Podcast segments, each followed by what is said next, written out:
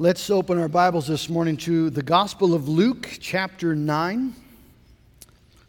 The Gospel of Luke, chapter 9. If you remember, this chapter is intertwined with two themes uh, the identity of Jesus and the nature of discipleship. And last time we were in this chapter, we looked at uh, the first verses 1 through 6 and 10 through 17, looking at the nature of discipleship. And this morning we're going to be looking at the identity of Jesus as we see it in uh, verses 7 through 9, 18 through 22, and 28 through uh, 36.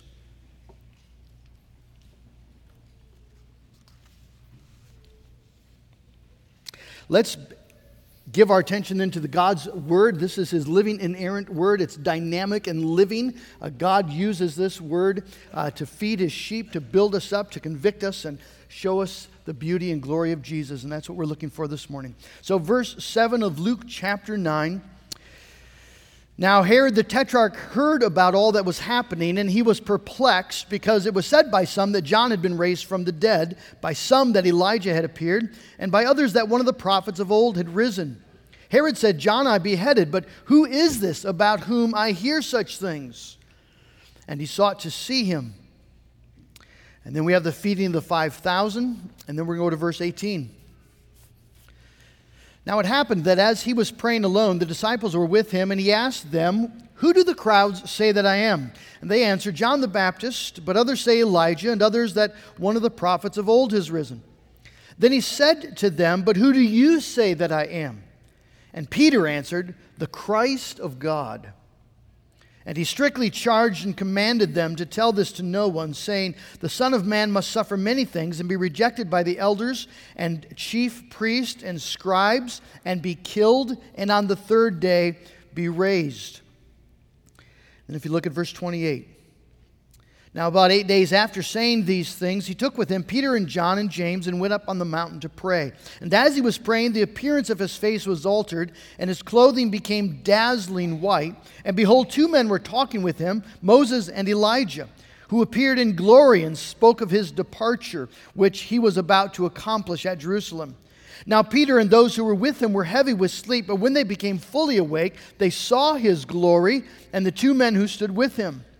And as the men were parting from him, Peter said to Jesus, Master, it is good that we are here. Let us make three tents one for you, and one for Moses, and one for Elijah, not knowing what he said. As he was saying these things, a cloud came and overshadowed them, and they were afraid as they entered the cloud. And a voice came out of the cloud saying, This is my son, my chosen one. Listen to him. And when the voice had spoken, Jesus was found alone, and they kept silent and told no one in those days anything of what they had seen. We have been noting as we have uh, been going through the Gospel of Luke what an amazing thing it is to be a Christian. It is an amazing thing to have all the blessings of salvation given to us. It's amazing to have our sins forgiven even though we don't deserve that. It's amazing to be granted eternal life. It's amazing to know that God is with us, to comfort us in sorrow. Uh, he's given us a meaning and purpose in this life and a future in life that's yet in the life that's yet to come. But the most amazing thing about being a Christian is undoubtedly Jesus. Uh, Jesus is the most amazing part of being a Christian, right? We, the, the, the, most astonishing thing is that you, if you're a Christian, you belong to Jesus. He's claimed you as his own. You are loved by him. You are caught up in his purposes in the world. You are destined for an eternity of being with Jesus, reigning with Jesus. Unfortunately, that is a truth that many of us just forget, uh, that we just overlook. And even as I say it, that truth will just be old news to you. It will not be glorious to your soul unless Jesus is glorious and magnificent in your mind and your heart. Many commentators have noted that uh, the, the version of Jesus that, that we have in American Christianity is a small Jesus. Uh, it's a Jesus that's been modernized and sentimentalized and commercialized. He's user friendly and he's useful to uh, help you pursue the American dream of having a good life, uh, achieving one's full potential. But the American Jesus is, is not the biblical Jesus. And the evidence can be found right here. The American Jesus, for whatever you can say about him, the American Jesus is not awesome. He's not glorious. The American Jesus exists to help you deal with life and to feel better about yourself. The real Jesus makes you forget about yourself as you are captivated with awe and overwhelmed by the glory, the weight, the significance, the majesty, the beauty of the true Jesus.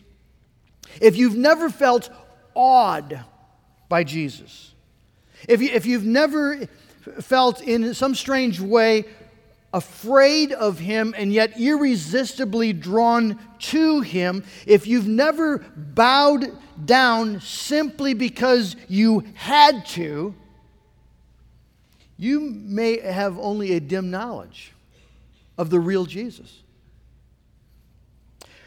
Whenever you find the glory of Jesus being revealed and manifested in the Bible, you find people afraid, awed, overwhelmed, and bowing down, and yet irresistibly drawn. That's the real Jesus. And that's the Jesus that Luke wants us to meet this morning. He wants us to see the glory of Jesus. The whole, uh, the, the, verses that we've read, they're, they're all about who, who is this man? Herod asked the question who, is this guy?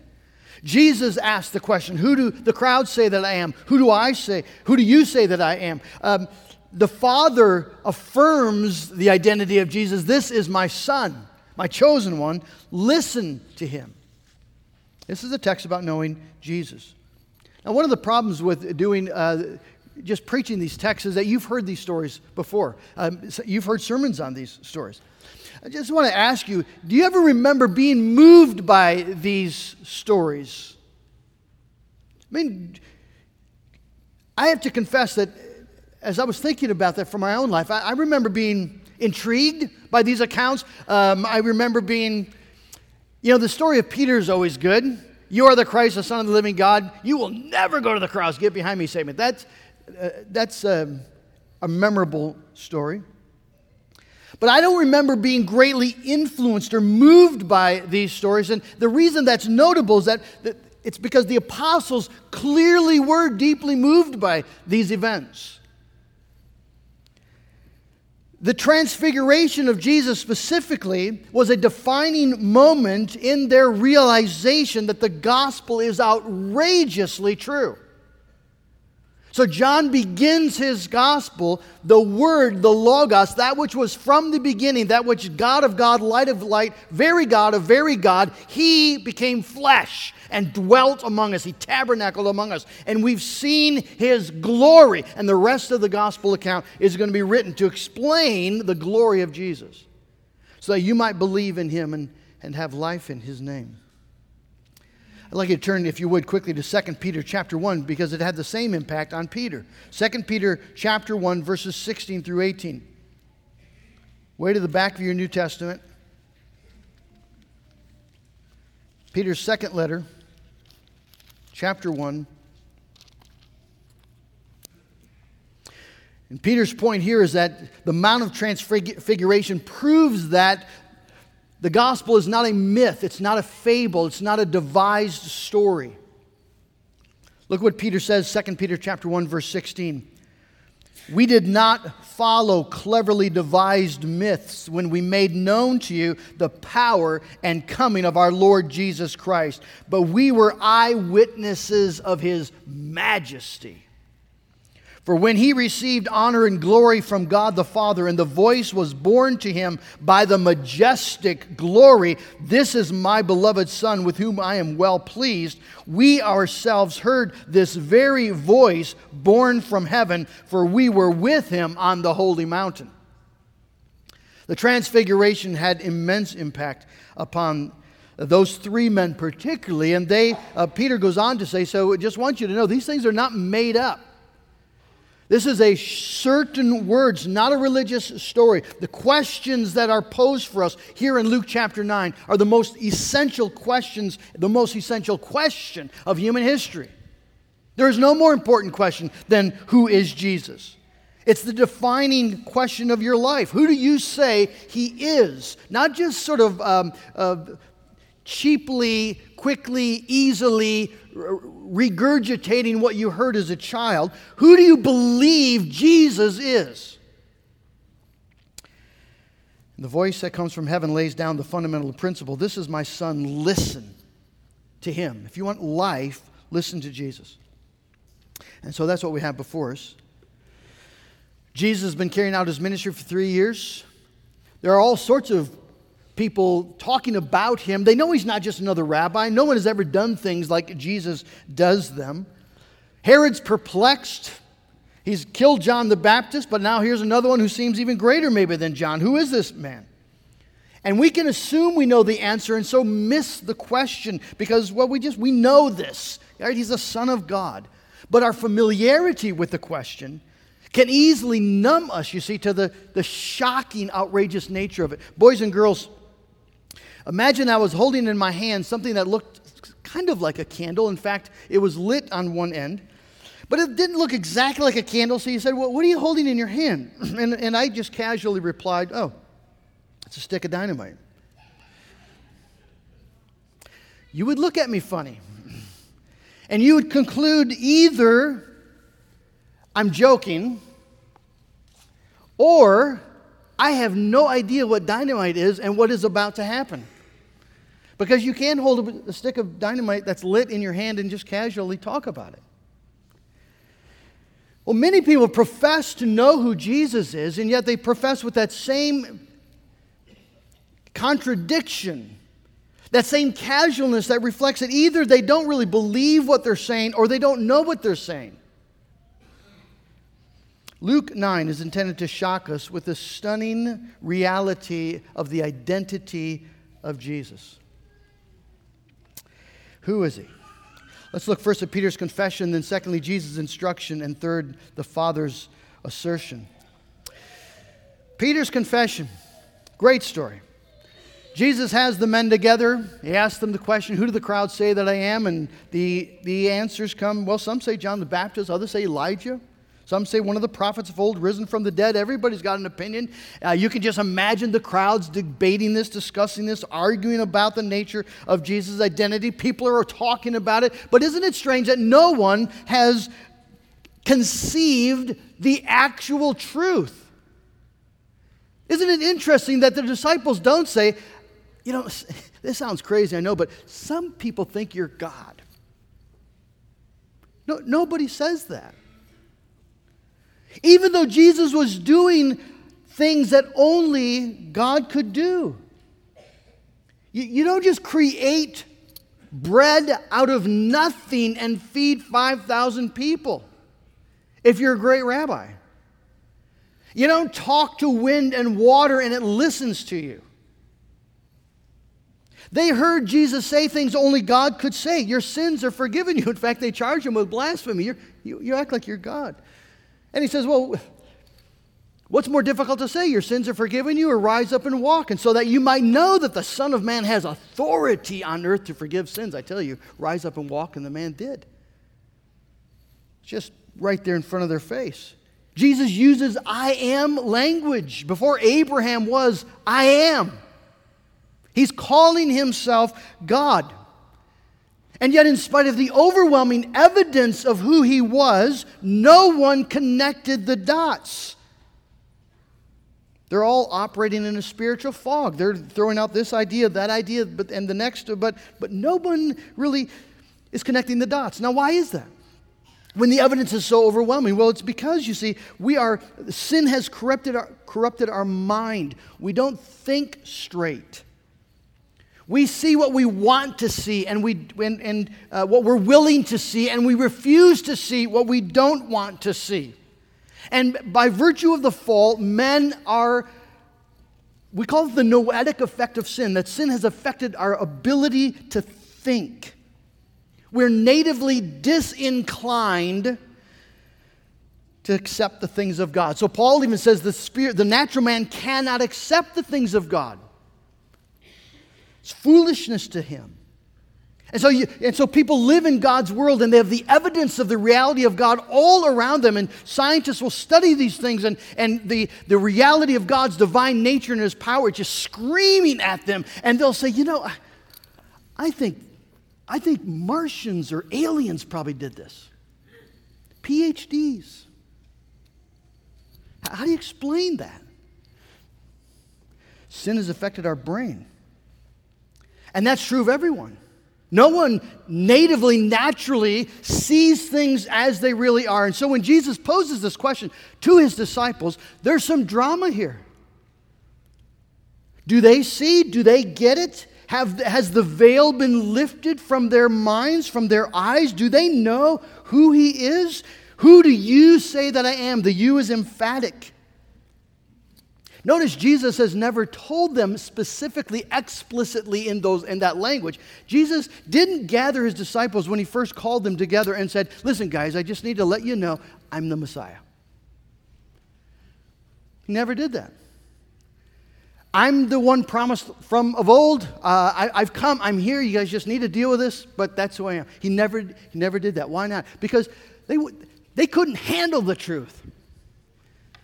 They had to see Jesus in action first. They had, to, they had to see his power. They had to be brought to this by degrees. If Jesus would have just started out when he gathered his disciples initially with that message, they would have thought he was delusional or that um, they would have import, imported all of their false uh, ideas of what the Messiah was about. They would have imported that all to Jesus.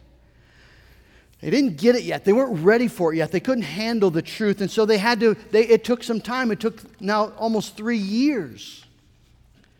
But now Jesus asks them, Who do you say that I am?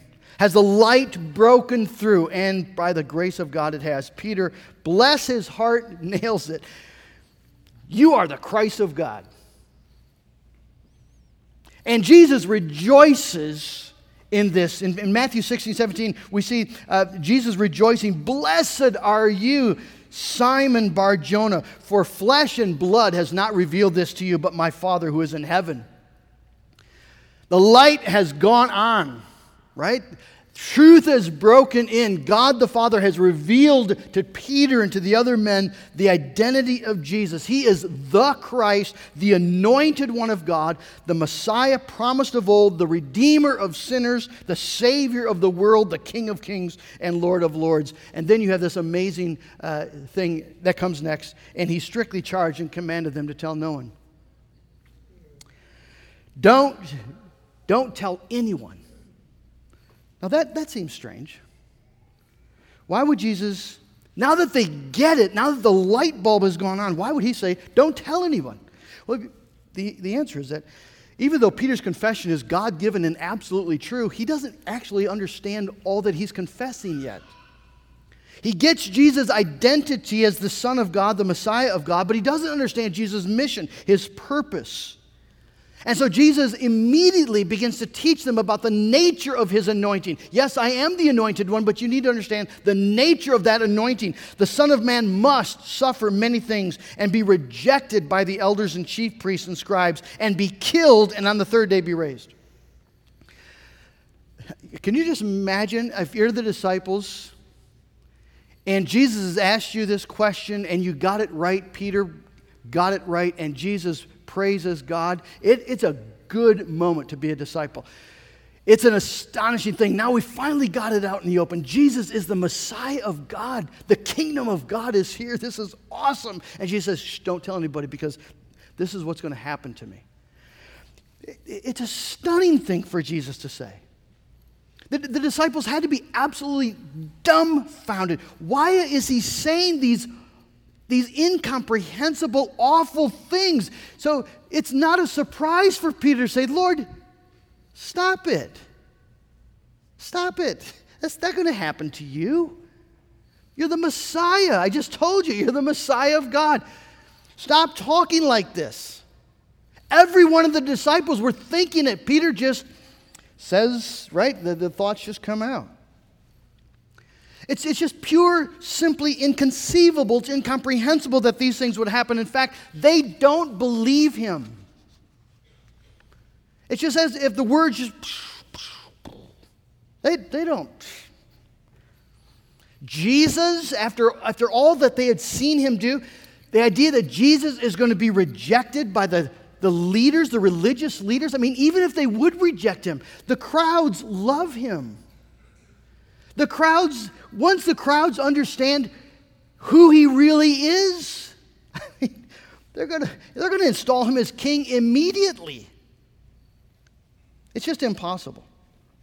Do you understand that their Jesus was too small?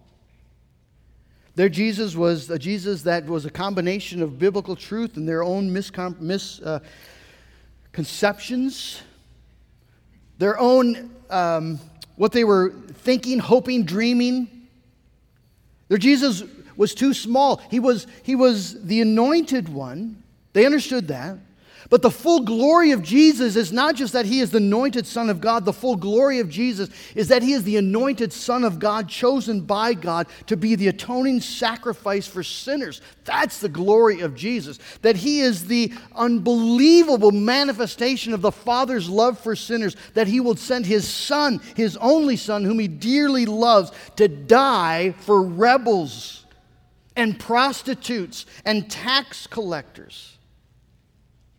So when John sees Jesus, what does he say? He says, Behold, the Lamb of God who takes away the sin of the world. That's the glory of Jesus. Amazing love. How can it be that thou, my God, shouldst die for me? That, when, you, when you ask that question, you're starting to sense the weight, the significance, the majesty of Jesus Christ. And on the Mount of Transfiguration, this is all affirmed and asserted by the Father. It's a vital event in Jesus' ministry. Again, you've heard the story how many times, but can you just put yourself in the shoes of Peter and James and John? All they know is that Jesus invited them and only them on the mountain. They were going to go and have some time to pray. This was not unusual.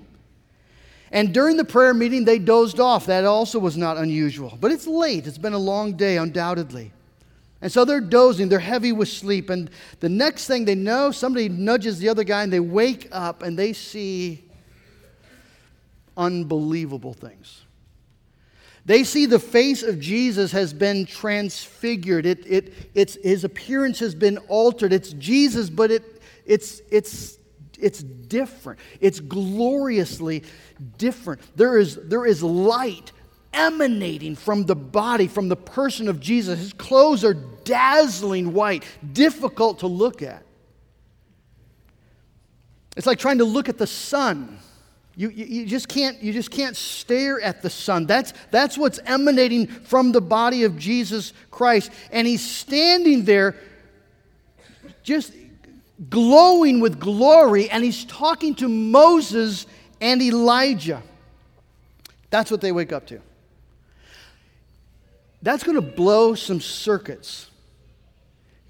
They are not prepared for this vision. They're not prepared for this sight, this reality. We're told that, that they kept silent and told no one in those days of what they had seen. Unlike today, people rush and they, they uh, publish a book of things they do not know of what they're speaking. These guys don't whisper a word. Why not? Why not? Because who in the world is going to believe you? I mean, seriously? Yeah, we were sleeping and we woke up and Jesus was glowing like a light bulb and he was talking right there Moses and Elijah. okay, yeah. And then you woke up, right? No, I'm, I'm serious. We saw it. They didn't whisper a word to this. No one would believe this. Moses and Elijah? Moses, the leader of God's people of old, the one who led them in, through the Red Sea, the, I mean, the giant of Old Testament history, and Elijah, this, this incredible prophet of God. You're telling me that you were with Moses and Elijah on that mountain? Yeah. See, it's, they're not going to talk about it. It's too much. It's impossible to describe this because they don't have categories yet. So, so what is this about? What, what's, what's going on? Why is this happening? Well, you see, what's going on here is a window is opening into the other realm. It's like a wormhole into a parallel universe. The reality of eternal things is breaking into their perception. The things that are not seen are momentarily seen, manifest to the human eyes. They see things as they really are. They saw Jesus for who he really was. They saw glory. Do you remember that Jesus was, we're told in Isaiah 53, that he was, he was not attractive? He had no form or majesty that we should look at him. He, he had no beauty that we should desire him. And so, as Jesus lives his life, he, he is God in the flesh, but it's, it's, it's God in hidden form. And even though the, the things that he says and the things that he does are, are amazing manifestations, and yet if you look at him, he's, he's, just, he's just this probably homely Jewish rabbi. He doesn't, he doesn't look like the Sunday school pictures. He has no form or beauty. It's hidden deity in that sense. And yet now when they, when they look at him, it is sheer beauty, just magnificence, just glory, just majesty, brilliance. The truth of his deity is spilling out. This blinding glory radiating from his glorious self. They see who he is the truth. They see spiritual reality as it really is. You know, they, they believe in the realm of heaven. But the realm of heaven, suddenly there's a window open, and heaven, in that sense, comes to earth. And they see the spiritual truths that they'd always believed, but now they're seeing it. Moses and Elijah are standing there, talking with Jesus. David Gooding says the effect of the transfiguration was to convince the disciples beyond any shadow of a doubt of the real existence of the other world, the eternal kingdom. Our world is not the only one. There's another. Friends, we live in a secular age where everything in, from, your, from your television shows, your movies, from everything that matters and is valued by our world, it all screams there is not another world. And this breaks into that secularism with devastating impact. Yes, there is. Yes, there is. It is real. We don't see it with our eyes, but it is more real in the sense than the world in which we live. C.S. Lewis, I love, he calls this the Shadowlands. This is the Shadowlands. The ultimately real things are the things that are all around us. You see, our, our world is ripe with eternal things, inhabited by spiritual beings, caught up in divine purposes. And no matter how much the secularists want to scream it's not true, it is true. The Transfiguration proves it. And the Transfiguration finally points to the nature of Christ's anointing. They're talking to Jesus about his departure. The word there is Exodus. Moses talking to Jesus about his Exodus that he's about to accomplish. What Exodus is? Well, of course, it's, it's the Exodus of leading God's people out of the bondage of sin and death and condemnation. Jesus leading his people into the promised land of all of God's blessing, all of God's favor, all of God's riches, all of God's glory forever and ever. Jesus is going to go and accomplish this by his death on the cross. What a magnificent discussion that must have been. As the Bible says that the prophets and the men of old longed to look into these things, and now they can. Now Moses and Elijah have the opportunity to talk to their Savior, their Master, Jesus Christ, King of Kings, and they get to talk to him about the cross and what he's going to accomplish on that cross. What an amazing, amazing scene. And then to top it off, the Father arrives with this announcement This is my Son, my chosen one. Listen to him. It's a staggering announcement. The one who is to die is the very Son of God. This is my Son, my chosen one, chosen from before the foundation of the world, chosen to be a mediator, an advocate, an atoning sacrifice for sinners, chosen to be your righteousness and your peace. The Father says, Listen to him. What do you think he's trying to communicate? What do you think the Father today wants you to hear? What does he want you to know? He wants you to know that he loves his Son. Don't mess with Jesus. This is my Son. The Father is dead serious about this. This is my son. He loves his son. He delights in his son. He delights in the obedience of the son, that the son was willing to obedient even to death on the cross. But notice he also wants you to know that he loves sinners. This is my chosen one. Chosen for what? Chosen to die for sinners. The Father is communicating that He has chosen this one for a very specific redemptive purpose. That this one, the very Son of God, is the one that He chose to send into the world to crush bearing the sin of men. Isaiah 53 again. It pleased the Father. It was the Father's good pleasure to crush him, to put him to death as he bore our iniquities. The Father is communicating that he desires sinners, rebels, tax collectors, and prostitutes, and people like you. He desires you to be saved.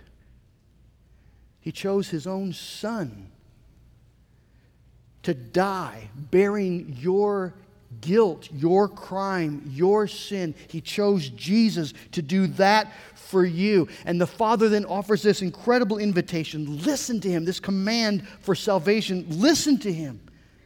If you do not listen to this one, you will die in your sin.